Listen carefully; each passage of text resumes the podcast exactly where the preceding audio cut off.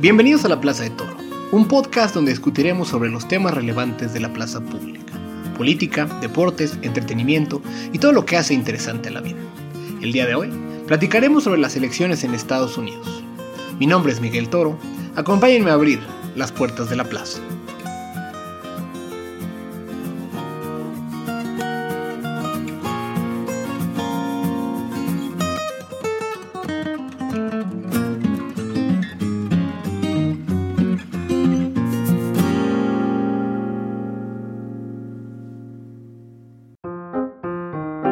La tarde del martes 8 de noviembre de 2016, me encontraba tomando clases en el edificio Glitcher de Booth, la escuela de negocios de la Universidad de Chicago. Ese día, creo que pocos estábamos poniendo mucha atención al profesor Chang-Tai Hsieh, puesto que más bien andábamos constantemente actualizando el timeline de Twitter, esperando los primeros resultados de las elecciones presidenciales en Estados Unidos. La votación en los estados de la costa este ya había terminado antes de comenzar la clase, por lo que empezaríamos a recibir noticias de quién pronosticaban las encuestas de salida que iría ganando en cada una de esas entidades. La expectativa esa mañana era que, pese a una contienda ríspida y llena de descalificaciones, la candidata demócrata Hillary Clinton se alzaría con la victoria frente al candidato republicano Donald Trump. Conforme avanzaba la clase, la primera información que reportaban los medios era que Donald Trump estaba teniendo éxito en varios de los estados de la costa este, y en algunas entidades clave era imposible pronosticar por lo cerrado de la contienda.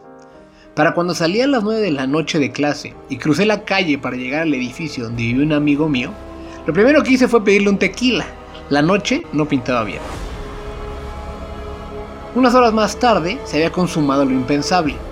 El otrora conductor del programa de televisión The Apprentice, Donald J. Trump, sería el 45º presidente de Estados Unidos tras obtener 304 votos electorales por los 227 de Hillary Clinton.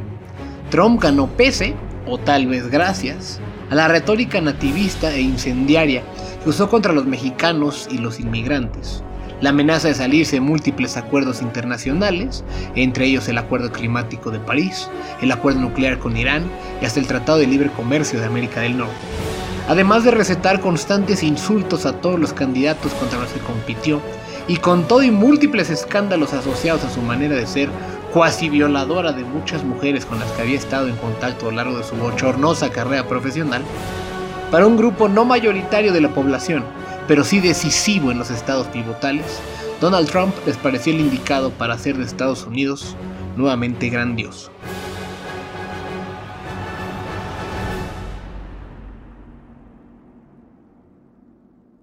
Hola, yo soy María Pía Taracena, soy profesora de la Ibero, soy internacionalista de estudios y también tengo un posgrado en historia. Bueno, yo creo que las dos cosas que estás planteando son ciertas. Por un lado, yo creo que hay un desgaste natural de 8 años de gobiernos demócratas. Y obviamente Hillary Clinton tuvo un papel muy importante como secretaria de Estado. Entonces, creo que también, aunado con lo que planteas de que Hillary Clinton pues representa que llamamos establishment en Estados Unidos, en donde la familia Clinton pues había ya gobernado, también Bill Clinton estuvo 8 años, obviamente ahí Hillary muy activa como primera dama, y entonces yo creo que Donald Trump, que viene de mucho tiempo atrás presionando y haciendo hasta bromas de que quería ser presidente, justo ve este problema de lo, digamos, flojo que está el establishment para resolver los problemas de Estados Unidos, y él empieza hace como 10 años realmente a tomarse en serio la posibilidad, que nadie lo creía, de ser presidente, ¿no? Pero creo que finalmente le llegó su tiempo en estos momentos, bueno, hace 4 años.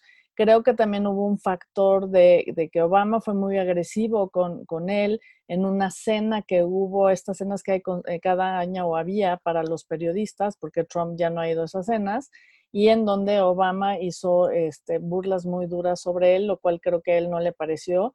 Al parecer la personalidad de Donald Trump es muy fuerte en ese sentido, que si le echas, obviamente él es como un perro de presa que agarra su casa y no la suelta. Entonces yo creo que salió de esa cena diciendo, sí, vas a ver, me voy a vengar y ahora voy a ser presidente.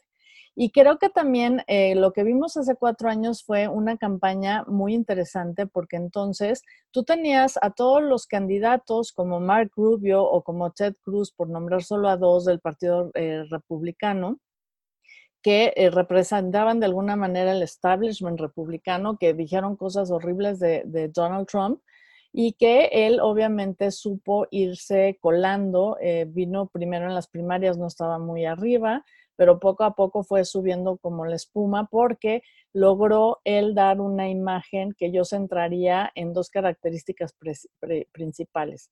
Sí, construir esta idea de que es el presidente o que sería el candidato del anti-establishment, con referencias a que Washington era muy corrupto, que iba a acabar con los lobbies, que por cierto no acabó para nada con los lobbies, ahora está creo que peor ese asunto en Washington. Y un segundo forma de campaña es esta forma agresiva que tuvo primero frente a sus contendientes republicanos y después obviamente con Hillary Clinton. Y de hecho aquí lo que es impresionante, y ahí lo vinculo con tu segundo planteamiento, es que supo hablarle a la gente en la forma no solo de decir el establishment está arruinado, sino además tú, que con Obama no has prosperado, sobre todo a un rango de hombres y mujeres blancos que habían perdido los empleos por alguna razón, ya fuera la globalización, que también eso lo usó mucho, o por cuestiones de economía interna, o por ejemplo pensando en la gente de estados como Michigan, en donde esos lugares donde trabajaban ya no tenían viabilidad en la nueva economía, pues él obviamente supo hablar muy bien y además demostrarse de una manera hasta vulgar, lo voy a poner así, lo cual lo acercó mucho a la gente. Me acuerdo que en uno de los libros que estudiaba, que salieron hace 4 años para analizar este votante blanco de edad promedio, adultos que estaban encantando con Donald Trump, incluso mujeres, y a pesar de todo lo que había dicho las mujeres, una historia que me llamó mucho la atención de una persona, una mujer, blanca, pobre, que dijo que ya no aguantaba más la perfección de los Obama, ¿no? Que no le importaba realmente que fueran afroamericanos o negros, sino que realmente ese mundo feliz y maravilloso de hacer ejercicio, ya ven que Michelle Obama fue muy activa en Come Saludable y hay que hacer ejercicio, y que hacía estas grabaciones en los coches, la familia perfecta con los dientes blancos, ¿no? Así lo decía esta mujer. Y decía, yo la verdad es que soy un desastre, soy una borracha, me he divorciado 4 veces, no tengo nada que ver con ese establishment aburrido de Washington. Y en cambio, Donald Trump, que tenía este lenguaje vulgar, estas acciones vulgares, y que además come hamburguesas y come papas fritas y toma Coca-Cola y se llena de información basura en la mañana, se parece más a mí, ¿no? Entonces, bueno, por eso creo que sí marcó como mucho la diferencia. Aunque si me permitas poner un punto más, creo que el peso de tener un presidente afroamericano por 8 años fue suficiente para muchos sectores de la población, que obviamente eso no lo vieron bien desde el principio. La elección de 2016 fue una sorpresiva, pero contundente victoria de parte de los republicanos, que no solo ganaron la presidencia con Donald Trump, sino que también tomaron control de ambas cámaras del Congreso de la Unión. Durante los próximos 2 años, el Partido Republicano podría pasar por el Congreso casi cualquier cosa, logrando en ese periodo aprobar una ambiciosa reforma fiscal que redujo significativamente los impuestos, sobre todo a las empresas. Sin embargo, para 2018, el Partido Demócrata logró recuperar el control de la Cámara Baja, la Cámara de Representantes, aunque el Senado se mantuvo bajo el poder del Partido Republicano. Ahora, este martes 3 de noviembre, en Estados Unidos se renovará la presidencia de la República, 35 escaños del Senado, la totalidad de la Cámara de Representantes, 11 gubernaturas y cientos de puestos locales. ¿Podrán los republicanos retener el poder en Estados Unidos? ¿O será la marea azul de los demócratas la que logre tomar control de este? ¿Será Joe Biden el indicado para regresar la presidencia a una lógica más normal? ¿O acaso Donald Trump seguirá destruyendo la democracia en la Unión Americana durante 4 años más? En los próximos 3 episodios, un panel estelar de ponentes discutirá todos los temas relevantes alrededor de esta importantísima contienda electoral. En el episodio de hoy, Comenzaremos por explicar todo lo que necesitas saber para entender la elección presidencial de la próxima semana. En el siguiente episodio platicaré con los ponentes sobre distintas características de los votantes norteamericanos y el estado de la democracia, mientras que en el episodio final de esta serie reflexionaremos sobre los resultados y las implicaciones que estos tendrán en Estados Unidos y el mundo entero. Ahora que sabemos qué pasó en la elección presidencial de 2016, enfoquémonos en los candidatos de esta ocasión. Dos septuagenarios que no podrían ser más distintos. Uno, un hombre criado en Delaware de carácter tranquilo, de larga trayectoria política y que ha tenido que sufrir la enorme pérdida de su esposa, hija e hijo por varias circunstancias de la vida. Otro, una controversial celebridad neoyorquina multimillonaria, dueño de un conglomerado inmobiliario que decidió incursionar en la política y la ha sacudido como pocos. Joe Biden, el ex vicepresidente de Barack Obama, y Donald Trump, el actual presidente de Estados Unidos. Son personas extremadamente distintas. Hola, soy Alexandra Uribe, soy la directora de la carrera de Ciencia Política del ITAM y he sido profesora en el ITAM por los últimos 22 años. Joe Biden, a pesar de, como tú dices, tienen edades similares. Biden nació en 1942, Trump nació en el 46, justo en la posguerra. Joseph Biden nace de una familia que en algún momento dado había tenido dinero, pero su padre tiene una serie de tropiezos financieros, entonces la familia eventualmente acaba viviendo con los abuelos, no tienen mucho dinero. Él es una persona muy interesante porque primero que nada era un gran atleta, era un atleta escolar y por todo lo que se oye del hombre era un jockey inteligente y muy decente, ¿no? Y siempre fue como el presidente de su clase. La gente lo quiere mucho, le tiene mucho respeto, pero también mucho cariño. Eventualmente se vuelve abogado y justo después de volverse abogado se lanza por primera vez a su primera carrera política, que es una carrera política local en Delaware, la cual gana. Y poco después decide lanzarse al Senado, ¿no? Y se vuelve el senador norteamericano más joven en la historia del Senado y lo van a reelegir al Senado 6 veces. Sí, estuvo de senador, ¿qué? Como 30 y tantos años, ¿no? Una cosa sí, así. Absolutamente. O sea, fue reelecto 6 veces al Senado, ¿no? 36 años de senador. Y es un hombre que siempre estuvo muy involucrado en causas particulares, causas muy humanitarias. Tiene una historia extremadamente trágica porque su esposa y su hija, que tenía 1 año, estuvieron involucrados en un accidente automovilístico. Sus 2 hijos varones también iban en el automóvil. Murieron su esposa y su hijo en ese accidente. Los niños acaban en el hospital y él en ese momento dado decide que igual deja el Senado para cuidar de sus hijos. Lo convencen de mantenerse en el Senado, pero él viajaba 90 minutos diarios de Washington a Delaware para estar con sus hijos.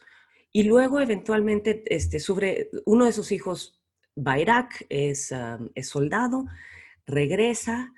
Y muere, en el 2015 murió su hijo Beau de cáncer. Entonces es un hombre que ha tenido una historia extremadamente trágica personal, lo cual lo hace una persona muy empática. Todo lo que dicen de él es que tiene altos niveles de empatía, famosamente es una persona que tartamudeaba, entonces ha tenido que sobrepasar eso pero también tiene muchísima experiencia con política exterior, porque estuvo en el Comité de Política Exterior durante muchos años, en el Comité de Justicia durante muchísimos años. Entonces, y luego eventualmente, como tú bien sabes y saben todo el mundo, Barack Obama lo escoge como vicepresidente y sirvió 8 años de vicepresidente bajo Barack Obama. Entonces tiene una carrera política muy experimentada, pero también tiene una historia personal extremadamente conmovedora, digamos. Del total otro lado del espectro tenemos a Donald J. Trump, ¿no? Un hombre nacido en 1946. Su padre era un hombre rico.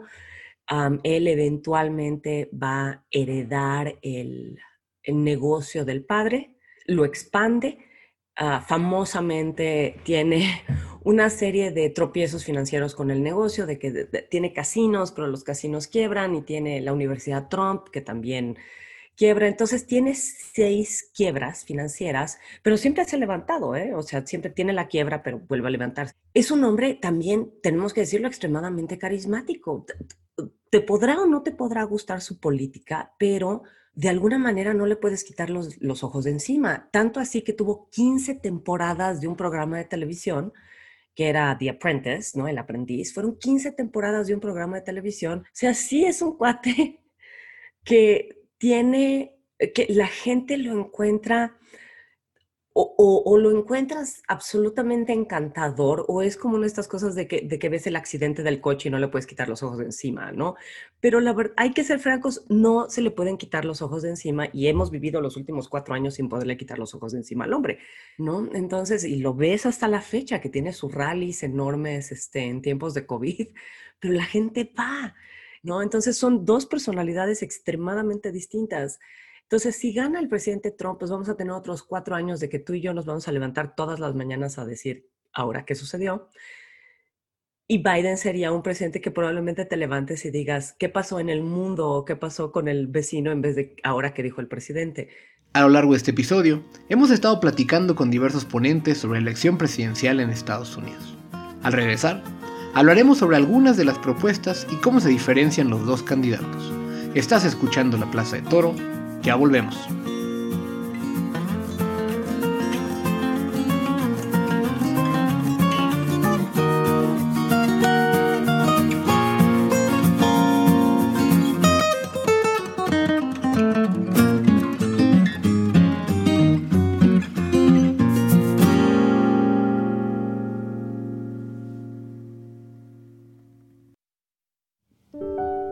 ¿Has sentido ansiedad estos días?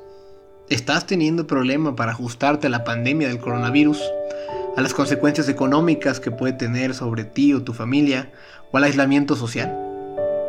Toda esta incertidumbre puede tener un impacto en la salud mental. Es por esto que la Sociedad Psicoanalítica de México, AC, ofrece el servicio de su línea gratuita de intervención en crisis para profesionales de la salud, así como para toda la comunidad afectada por la pandemia. Llama al 55-6543-8864. Repito, llama al 55-6543-8864 y un profesional entrenado te ayudará. Recuerda que no estás sola, que no estás solo. Sociedad Psicoanalítica de México.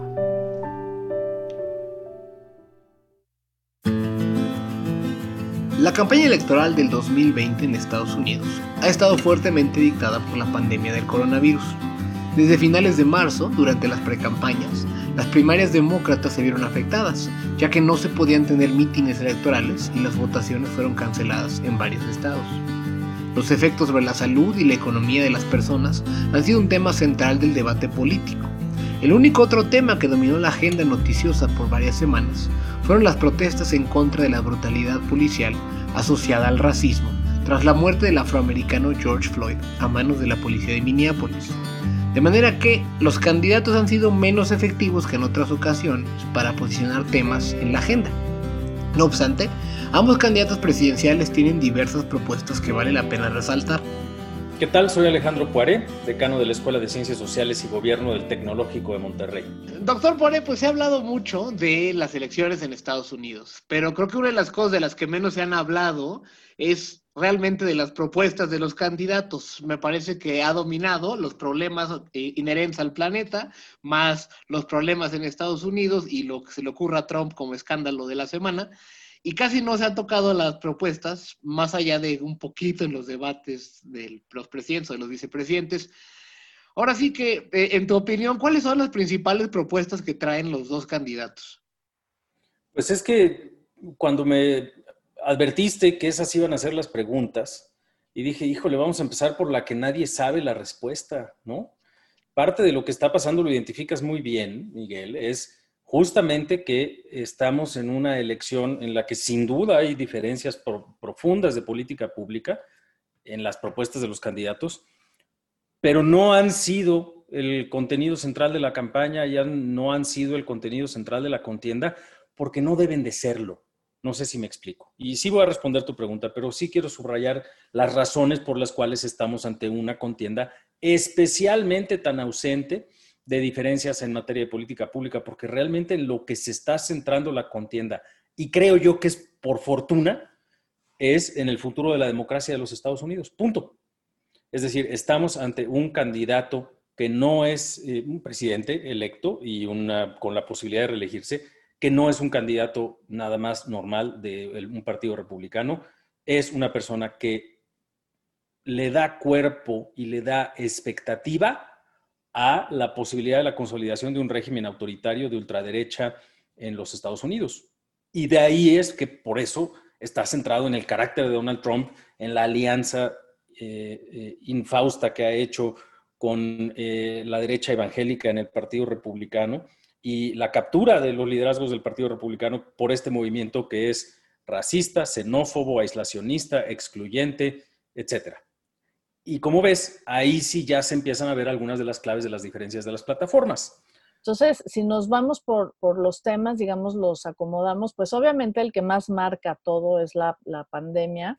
Ella es Pía Taracena nuevamente. Y la pandemia yo lo vería como en términos de dos ejes, ¿no? Por un lado está obviamente toda la crítica de Biden y el Partido Demócrata a la forma en que la administración de Trump y el presidente Trump han manejado la pandemia, que realmente ha sido terrible. Los números obviamente son muy altos en Estados Unidos, tanto de infectados como de muertos. Y se han centrado mucho, ahí es donde, digamos, más se atacan los dos candidatos, sobre todo Biden a Trump, en el fracaso que ha sido obviamente el trato de la pandemia. Y si me preguntas en ese tema, ¿qué resaltaría yo?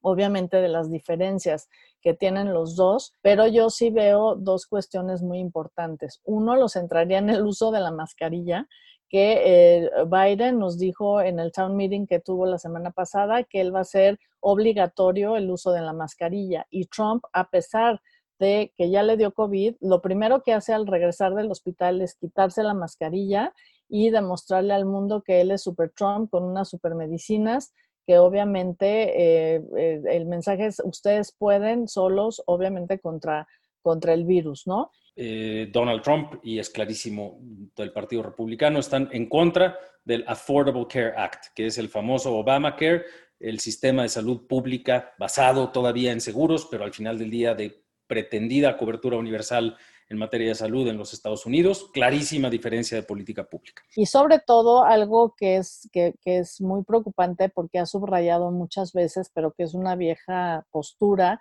es que estos socialistas demócratas, dice Donald Trump, le van a dar todos los beneficios del healthcare a los migrantes ilegales, ¿no? Entonces, creo que eso es algo que está pues dando un mensaje muy manipulable a toda esa población que obviamente tiene o ve a los migrantes indocumentados como enemigos y que encima vienen a quitarles las posibilidades o los lugares en aquellas filas de la salud pública, ¿no?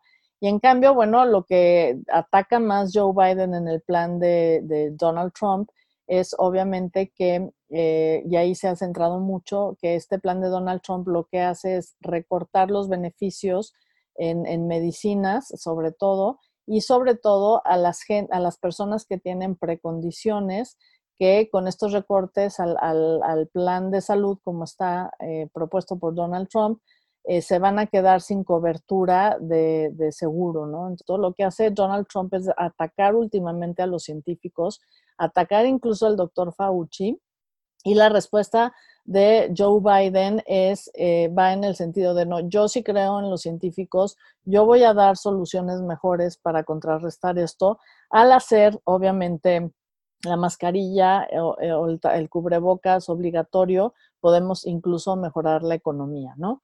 Y esto lo voy a vincular entonces al otro tema importante que es la economía, que realmente ahí a Donald Trump no le está yendo muy mal en términos que, por ejemplo, revisando las cifras del empleo o del desempleo, hoy está, la cifra de septiembre es que ha mejorado el empleo en 7.9%. Al parecer se han creado cerca de 61,000 empleos.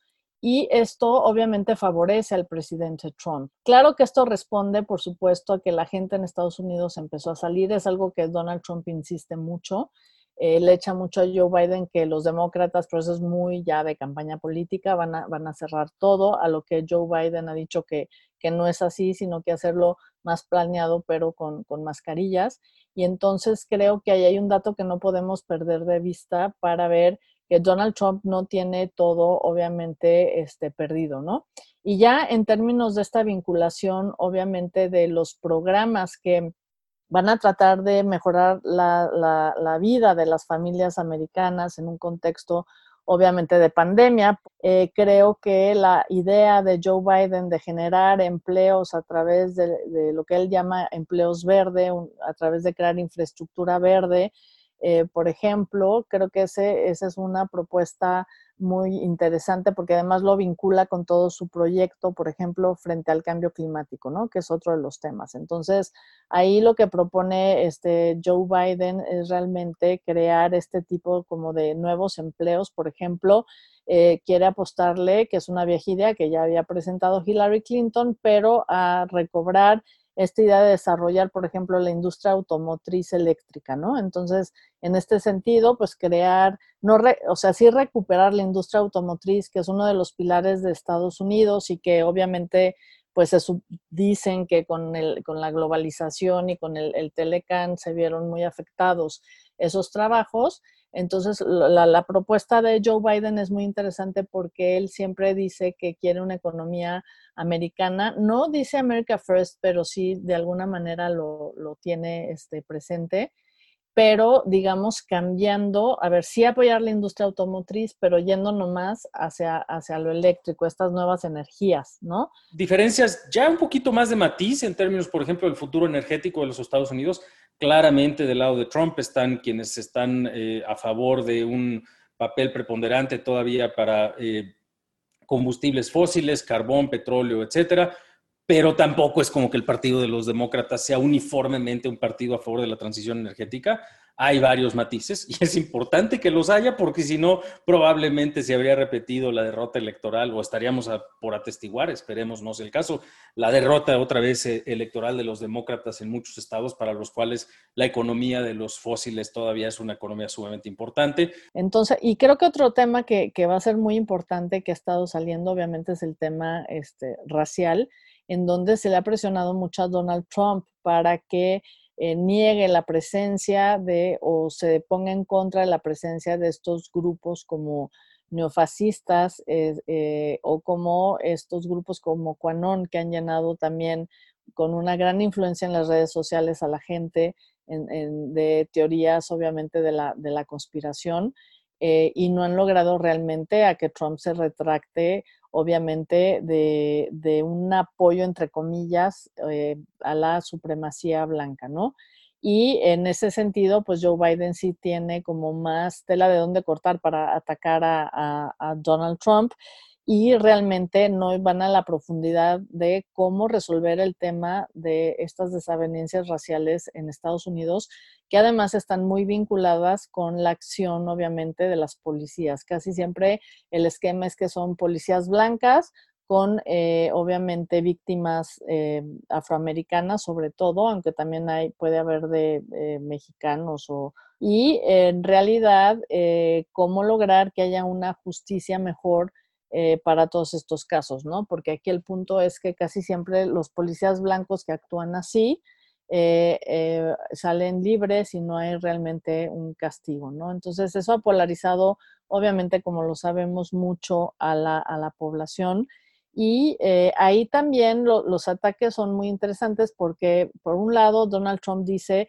que los demócratas quieren acabar con la policía y él se presenta como el guardián de la policía. Una política internacional aislacionista contra una política internacional multilateralista, claramente es una diferencia muy importante. Y creo que una de las diferencias que para nosotros va a ser crítica es el esfuerzo y el rol de los Estados Unidos en lo que, entre comillas, y de manera pues siempre mordiéndose un poco la lengua, los estadounidenses hablan como promoción de la democracia en el exterior, ¿no? Creo que esto ha sido un cambio, ha habido cambios de política de manera muy significativa de los Estados Unidos a lo largo del tiempo, Pero ciertamente a Trump eso no le importa. A Trump lo que le ha importado es aliados confiables y para él eso significa subordinados leales, ¿no? Y eso pues le da exactamente igual si es un régimen democrático o autoritario. De hecho, mi sensación es que confía más en los autócratas, pues porque sabe que los demócratas están, o electos democráticamente, pues están sometidos a presiones internas que pueden ser inconvenientes para una línea dictada, pues qué sé yo, iba yo a decir desde la oficina oval, pero lo más probable es que desde el couch de la residencia en la Casa Blanca, entre una Big Mac y unas palomitas y el tercer refresco y la cuarta edición de Fox News por ahí de las 11:30 a.m, ¿no? Ellos fueron Pía Taracena y Alejandro Poiré, quienes nos resumieron las principales propuestas tanto de Joe Biden como de Donald Trump. Con esto hemos llegado al final de este episodio, que esperamos haya sido de su agrado. En la próxima emisión hablaremos más sobre las particularidades del voto en Estados Unidos, las elecciones en el Congreso, además de que analizaremos la posibilidad de que tengan un conflicto postelectoral porque Donald Trump no reconozca el resultado. Si este episodio les pareció interesante, ayúdenos a llegar a más personas, compartiendo este podcast en Facebook, Twitter y sus demás redes sociales. Recuerden que pueden encontrar todos los episodios del podcast en el app de Podbean, en iTunes y en Spotify, buscando La Plaza de Toro. También hay algunos extractos en el video de las entrevistas de este podcast en YouTube. Si desean ver cachitos puntuales de los episodios, busquen en YouTube La Plaza de Toro Podcast. Si pueden, en cualquiera de estas plataformas déjenos comentarios o un review. Para cualquier cosa me pueden encontrar en Twitter en @MiguelAngelToro. Muchas gracias por escucharnos. Mi nombre es Miguel Toro y es momento de cerrar las puertas de la plaza.